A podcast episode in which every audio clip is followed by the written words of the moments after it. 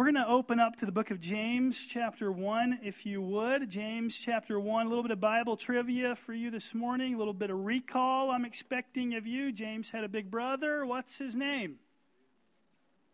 Jesus. It's like the safe answer anytime there's Bible trivia, right? Just guess Jesus, you'll probably get it right. Okay. Um, James and his brother Jesus had a mom and dad. What are their names? Joseph and Mary, Joseph being the adoptive father of Jesus, um, the biological father of James. You're on a roll. Here we go. Next question. Did this family grow up, were the boys raised rich or poor? Poor. That's exactly right. Every indication we have tells us that this family was in poverty. They grew up in a little town called Nazareth. Uh, the town was rural, it was poor, it was in the middle of nowhere. Somebody in the Bible, if you'll remember, even asked the question what good could come out of Nazareth? That's how poor a reputation Nazareth had. People don't say that about Stratford. They may say that about Edgar, but certainly not Stratford. No, I'm teasing. I'm kidding. Kidding. Relax, everybody. Relax. That was a joke. Okay. All right. So, uh, Joseph, in addition, did what for a living? He was a carpenter. Some say that word actually means someone who works with stone. I'm not sure that we're 100% confident, but small town, big family. So, either way, the likelihood is this didn't provide the income that one might desire. There were other competitive carpenters, of course, in the area vying for business. And then we see in Luke, I believe it's chapter 2 at the end, uh, Jesus makes a pilgrimage with his family to the temple. And instead of bringing something valuable out of their affluence and wealth, like a cow or a few sheep, they bring two pigeons. And that tells us that they could only afford two pigeons, birds smaller, less expensive, and so we do believe them to be a poor family. Here's your next question, a little tougher. Should Christians then be rich or poor? It's an interesting question. I think it's a bad question, actually. A better question uh, that I think we would all agree on is this should Christians be godly or ungodly? Godly. Would you agree with that? Christians ought to be godly. Um, if you ask the wrong question, you'll go down the wrong road, won't you? But if we ask the right questions, we'll get to the right answers. Um, the question is a Christian to be rich or poor uh, has a lot of economic undertones. It has a lot of political undertones. Um, so, a better question again uh, are we to be godly or ungodly?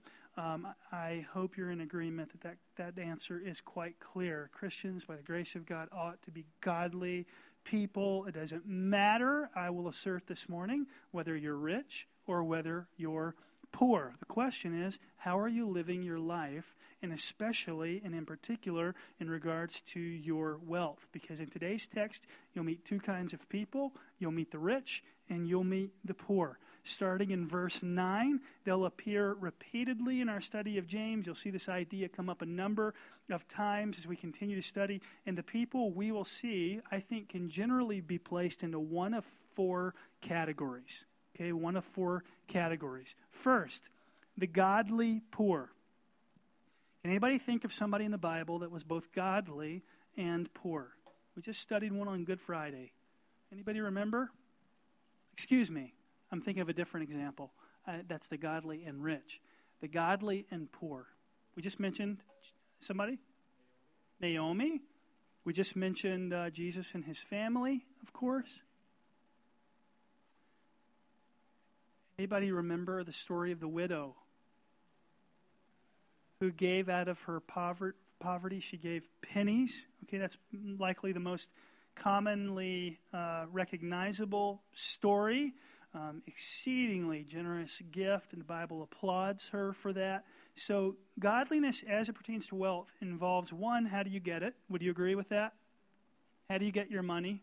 You can be both godly or ungodly in how you get your money, yes? Um, also, um, how you invest it, yes? Do you remember the story about the talents? One of them sat on his money and didn't make it work for him.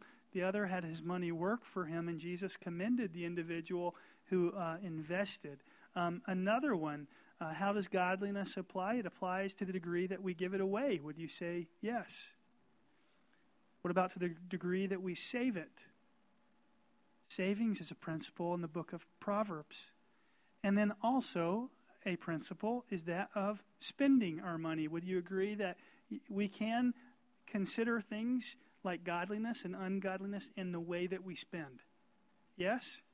So, category number two the godly rich. This is the one that I had in uh, mind. Can you think of anyone in the Bible that's godly and affluent? Godly and affluent. You remember Good Friday, Joseph of Arimathea, wealthy man, took himself, literally, physically, Jesus' body down from the cross and gifted him a very expensive tomb hewn out of rock. Generous or no? Very generous. What about uh, Joseph? Joseph is godly. He's given great influence over Potiphar's house. Um, Daniel has influence in Babylon, a very prominent position. Nehemiah raises a ton of money. You talk about a bold initiative. This guy raised a boatload and built a wall, repaired it around the city of Jerusalem, and enlisted people to step up with their trades and organize the reconstruction of the wall. Pretty amazing when you ask uh, architects and builders and, and consider what they were able to accomplish in a short amount of time. Nehemiah certainly godly uh, and rich. Abraham was loaded. Camels, land out the wazoo. Godly and wealthy. Third category those who are ungodly and poor. Can you think of somebody in the Bible that's ungodly and poor? Well, the book of Proverbs talks to us in general, or talks to people in general, about the dangers of being ungodly and poor. Proverbs mentions the sluggard, the sluggard who doesn't get up and go to work. The book's not talking about somebody who is incapable of working. It's not talking about someone with a disability. It's talking about someone who's simply lazy and unwilling to earn an income. Proverbs talks about gamblers who run to the casino and squander their income.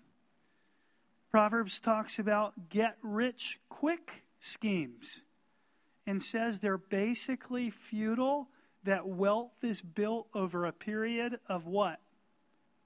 Of time. That's the principle that Proverbs teaches. And the Bible also warns against bad business deals. There's a lot of language about dishonest scales. In other words, if we're to be men and women of God, we need to do so our business ethically. Amen? Honestly, fairly. So, in many cases, this is the picture I'm trying to paint. Godliness does not relate to poverty.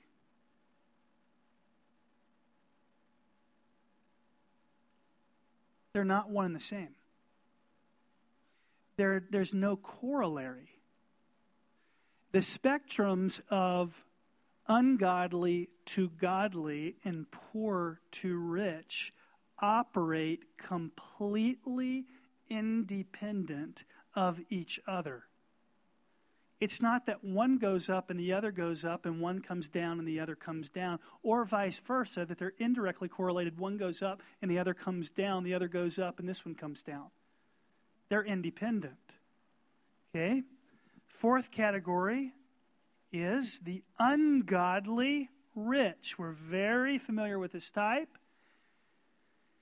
In some ways, we loathe this type of individual. Robin Hood became a favorite story of our nation because people don't like the ungodly and rich. Who are the examples in the Bible? Well, Pharaoh was ungodly and rich. Nebuchadnezzar, ungodly and rich. Xerxes, we studied in the book of Esther, ungodly and rich. Maybe the most memorable example is the young ruler who comes up to Jesus and asks if he can inherit eternal life. Do you remember what Jesus said to him? Jesus says, You cannot love both God and what? Now, notice what Jesus did not say. You cannot have both God and money. Jesus did not say that. He said, You cannot love both God and money. He's saying if you love your stuff more than you love your Savior, there's a problem there. There's a problem there. And you know what happened? The young ruler turned away and he walked away from Jesus sad. He was unwilling to lay down his stuff to receive the Savior. Why would a pastor give you these categories? What's my next question? What category do you fall in? The godly and righteous, the godly and unrighteous, the ungodly. Wait, I'm not saying this right. The godly and rich, the ungodly and rich, the godly and poor, and the ungodly and poor. Which of those are you? Don't raise your hand. Don't shout it out loud. Just identify in your mind. Here's the very last question for you, and it's a repeated question, and you're going to say, Pastor, you've already asked that, but now I'm going to give you a little bit of a, of a, of a variable in terms of an answer. Um, was Jesus Christ rich or poor?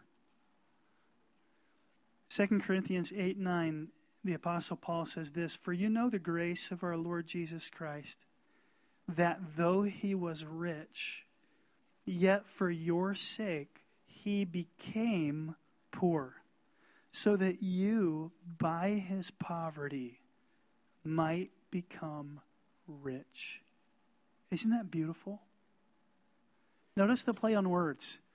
Paul says, by his poverty, literal or figurative literal, literally poor in this life, you might become figuratively rich in eternity. Isn't that beautiful?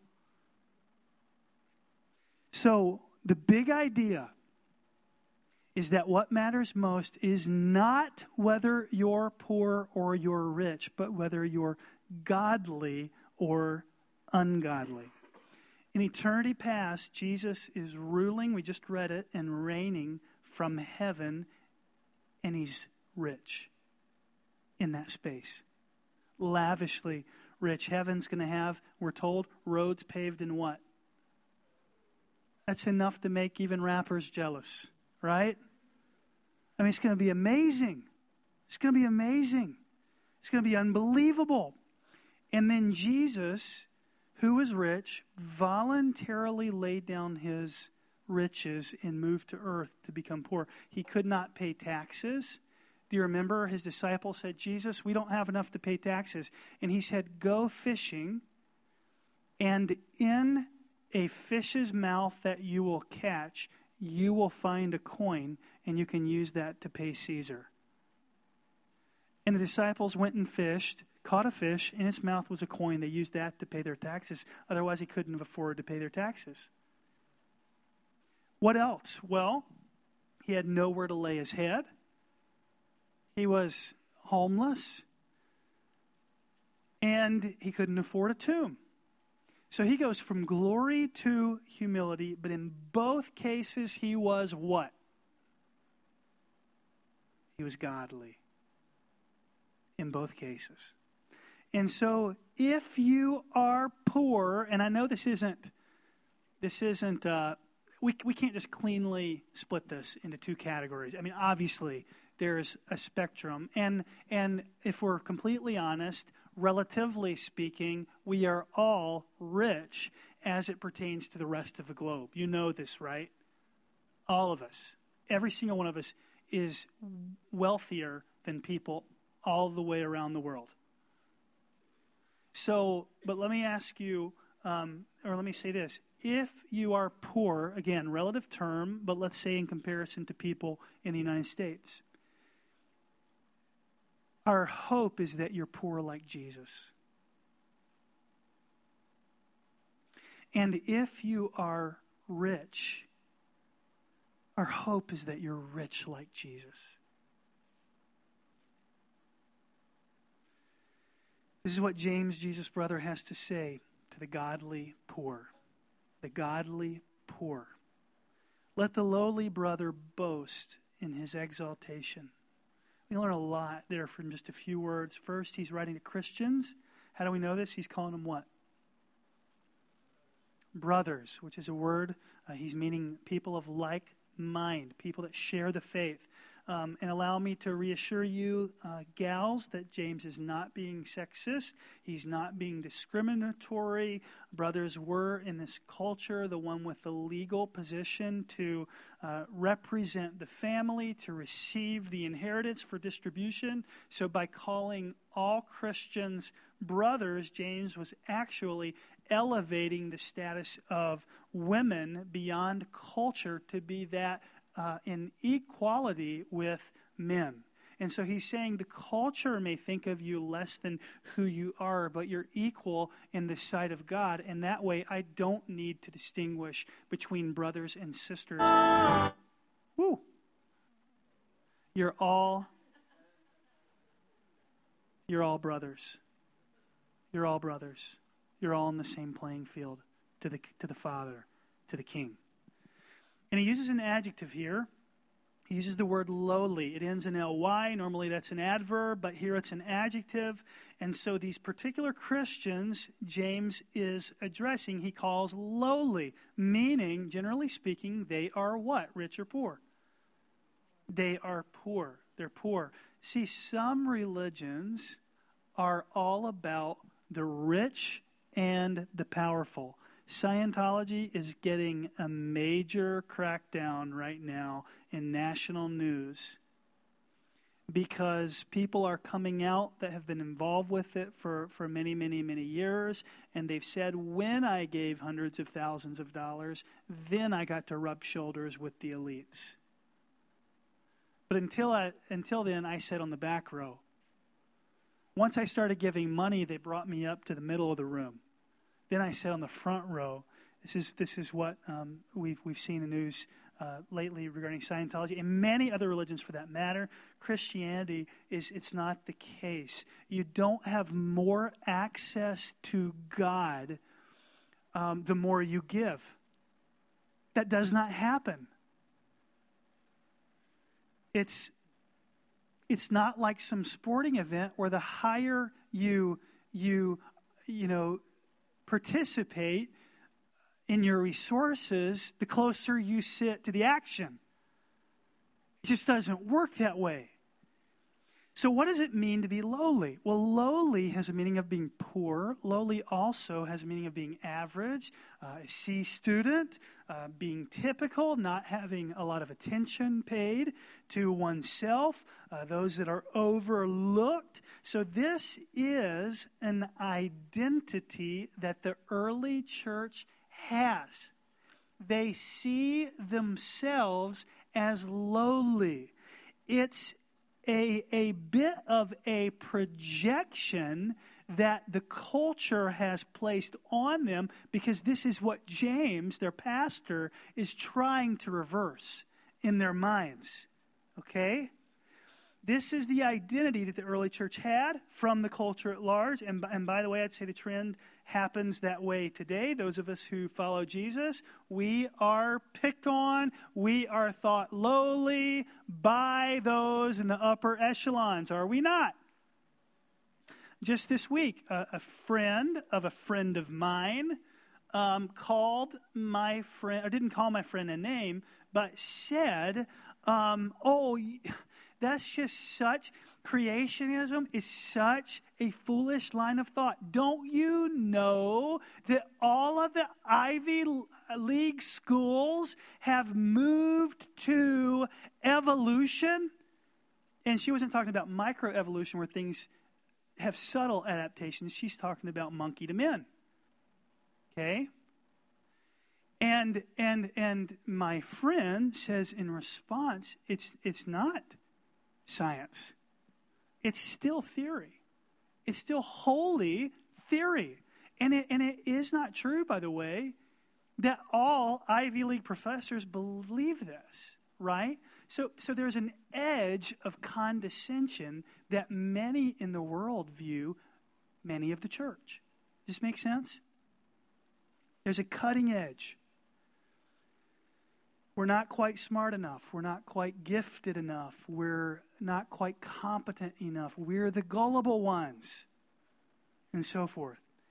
Here is what happened 2,000 years ago that's still happening today the early church, and, and we do this too, we let our net worth determine our self worth.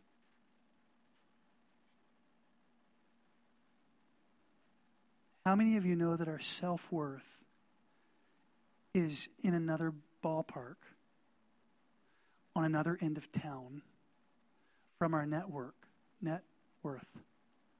Those two things are completely unrelated. There's no correlation there. In other words, you're not more valuable because you make more. Amen? You're not less valuable because you have less. Amen? That's the heart of God. It may not be true economically, it may not be true societally. Certainly, we feel it's not true emotionally because we grapple with these insecurities. But somebody here needs to know this morning that there is a difference in what you have and who God says you are. You're priceless, you're worth it. You matter to Jesus. He loves you. And so here's what James does next. This is the kind of thing he's trying to communicate.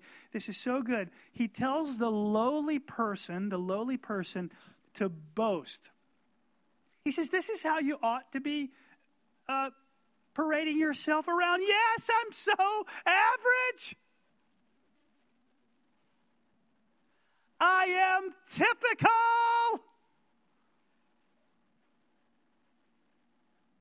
I'm a D student. I just got fired. I was engaged last week, but not this week. I mean, isn't it odd what James is telling him to do? This is what he's saying. How many of you notice there's like no parade ever for the losing team, right? It's just the winning team that gets to pray. Like, why is he saying this? Why is he telling us to rejoice in our lowliness? Well, it's a paradox. A paradox, according to G.K. Chesterton, this British writer, is a truth standing on its head, shouting for attention. So, what Chesterton believes is that James is saying this Church, here's something to be excited about. You win in the end. You win in the end. Capture this, grasp it, accept the truth. You win in the end. Some may experience wealth in this temporal life, but you know what? They cannot buy eternity even with the wealth that they've accumulated. One day you will receive an abundant inheritance by Jesus Christ. And you, if you're saved, will be rich not for 60 years, 80 years, 104 years, but for an eternity. We will be rich without a need in heaven with Jesus. James says, boast in that. Stay sighted on the future, not on the present. You may not be exalted now. Hang in there. Hang in there because you will be exalted forever. In the meantime, keep choosing godliness in spite of your poverty. You will not regret it. Church, you need to understand that this is how God sees us, his kids, as being abundant in the riches of his salvation, as having been forgiven. Not where you are, but where you'll be when he's done with you. He's given you an identity that's irrespective of how much cash you have in the bank. So boast in what God has done. Boast in your salvation. Boast in the fact that your sins are forgiven. Boast in you being right before God based on the finished work of Jesus. Boast in your own righteousness, which is a gift and nothing that you could have earned. Do you see what's happening in the text today? God the Father, through Pastor James, is telling his kids, You're sad, you're bummed out, you're discouraged, you're depressed. You feel like you've been rejected, you feel like you've been dejected, and you've got all of this tension going on in your head. And the tension is that you're poor and godly, and you're looking at all the people who are rich and ungodly, and you're asking, How can I make any sense of this? I understand ungodly and poor, I understand godly and rich, but it's the other two that I just can't figure out. I love the Lord, but I'm a nobody. I got nothing. And all the people who got something are dishonoring God. How does this make sense? How is this fair? James says, Hold on, child of God. It's going to get so much better. See yourself now as the Father sees you. Last night, um, we gifted Levi and Miles for uh, Easter a book by Shel Silverstein, who's a, an English or British poet that writes these witty, um, he, I think he has long passed, but he writes these witty, wrote these witty poems that are put into a series of books. You may have heard of A Light in the Attic or The Giving Tree. Um, and we got him a light in the attic, I think. There's another popular one that I'm forgetting the name of for Easter. And Levi's reading it, and, and the poem that he's on is called Nobody. This was last night when I'm going to tuck him in. He's reading a poem called Nobody. And he says, Dad, can I read this to you? And I listen. And what, what the poem says is that nobody cares about me, nobody loves me, nobody uh, believes in me, and so forth and so on. And in the Shel Silverstein way, you get to the last line of a poem, and all of a sudden, the whole poem makes sense. And, and nobody was capitalized. So nobody was his friend's name, you see. And so the poem was saying, Nobody cares about me. The guy's name, his friend was Nobody. Nobody loves me. And I'm so grateful I have a friend named Nobody, okay? But Levi doesn't get that. And I try to talk him into what the author was trying to communicate. And he says, No, Dad, but I, I am a nobody. And he's our most emotional kid, and he wrestles with this stuff more than the others. Um, and, and I was able to talk through it with him. We had the most wonderful time together, about 25 minutes. And he said at the end of it, Dad, I love you. And he just smiled so big, and you could tell he was back on top, you know, and everything was all good in his world. But just imagine one of your kids running home from school one day, dejected and discouraged, sunken countenance, and let's say they were bullied. And, and what James is doing here with the church is he's saying, do the same thing you would do with your child. That's what God the Father does with you. Well, what did they say, honey? Well, they said, I'm ugly. No, you're not. You're beautiful. sweetheart. Well, but they said I'm stupid, Daddy. No, you're not. You're great. But, Daddy, they said I'm not valuable. No, honey, you're priceless. Hear it from Dad. Oh, you know, they're saying that they don't want to be with. That's okay. Honey, they don't have to be with you. Your mom and I, we love you. Like James is saying, this is what the Father is like. He's saying great moms and dads will take off their spectacles that other kids have put on their own kids. You're this, that, and the other. And they'll take those off and they'll take the spectacles of mom and dad and they'll put them on their kid and they'll say, No, this is how we see you, honey. This is what you're really like. James is saying, Church, don't forget, this is what you're really like. You're saved. You have a regenerate heart. You're going to be in heaven with Jesus forever. Hold on. Stay heavenly minded. James 1 10 through 11. Then he moves on to the ungodly rich. He was on the godly poor. Now he addresses the ungodly rich. He's the only other one in this text today that we're going to talk about. And he says, Let the rich boast in his what? In his humiliation. You know what God, God's plan A for us is? Humility. His plan B is humiliation. And if we don't take his plan A, a lot of the times we end up with his plan B.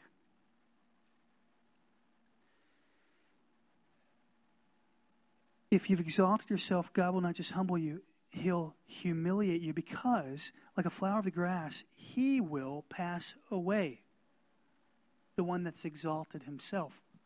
The sun rises with its scorching heat and withers the grass, its flowers fall, its beauty perishes, so also will the rich man fade away in the middle of his pursuits. So, this too is an identity issue. Just like the poor need to remember that they're children of the king, the rich need to remember not to treasure their treasure in order to be seen in a certain light. Because that is the temptation of those who are rich. Again, relative terms. Um, this has rarely been more clear than recently when two Hollywood actresses and a number of others were caught buying their kids' acceptance into Ivy League schools. What were they doing? They were trying to use their riches to buy an identity for the kids, for themselves. See, we think if we'll just pay for that, it'll fix anything. Any down and out day we're having, I did that last summer. I brought an ice cream cone three days a week. I was down and out. I wanted to change my identity. So I bought an ice cream cone. Does that fix things? No. You have the same identity, you're 15 pounds heavier. Tastes great. We treasure our treasure because we think it can provide us a certain kind of identity. We think we can go from lowly to exalted, from nobody to somebody, from unpopular to popular, from unattractive to beautiful, from somebody who knows somebody to somebody who knows everybody, and so we pay for it in a bunch of different ways. And at the center of it is an issue of glory. We want to be glorified. We want to be glorified. Says the guy up front holding the microphone telling you all what to do, right? Everybody struggles with this. Sociologists have given it a name. It's called conspicuous consumption. This is where we buy things not because of their functionality, but because of the identity that we think it will give us. So we do this with clothing, name brands. We do this with technology. We want to have the latest, greatest smartphone. We do this with our vehicles, certain rides. Our family has a minivan. Let me tell you, whoever marketed the minivan ought not to have used mini in front of van, right? Because what guy feels proud driving a minivan? You feel like a mini man in a minivan. The rich in his humiliation will pass like a flower. You know, those who drive three quarter ton trucks now and sports cars now and Harley Davidsons now, do you know what they're going to drive in heaven? Minivans. True story. No. I'm kidding. I'm kidding. Uh, no, I've picked on you. Let me pick on me. Okay? I wear boots. I wear boots. Do you know why I wear boots? I'm mad as a hornet that I'm five foot ten and a half inches tall. I wish I was six foot two. I so badly want to be tall but I'm not. And the half inch matters to me, frankly. I mean, I'm grateful for that half inch. You know why I wear my shirt untucked? It's because I've got a belly. And it's because if I tuck my shirt in, all kinds of stuff happens that I'm not pleased with, right? See, we buy things to project a certain image. We do that. Here's the big idea there are so many things and ways that all of us are made to feel lowly. And all of us struggle with how can I buy myself out of my lowliness? Then I'd be the one in the center then I'd be cool. Then I'd be popular. Then I'd be well received. James tells us do you know certain people are like a flower? They're beautiful, they're straight, they're tall, they're vibrant, they're alive. Some people are like that. Do you know how some people are like that? They're amazing to look at in this life. But one day the sun will rise, its heat will scorch that flower, and at the end of time, when the wind is blowing, it will be scorched and torched, and the flower will be gone. So be careful who you emulate and how hard you strive to keep up with the Joneses. James is trying to tell us to live with the end in mind.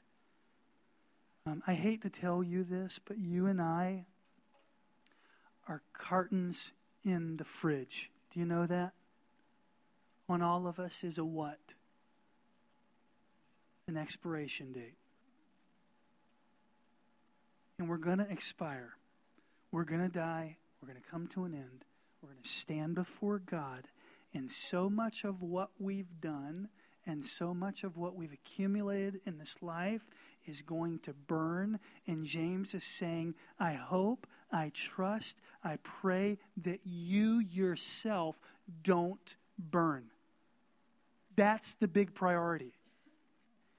He's inferring and referring to the final judgment, to hell.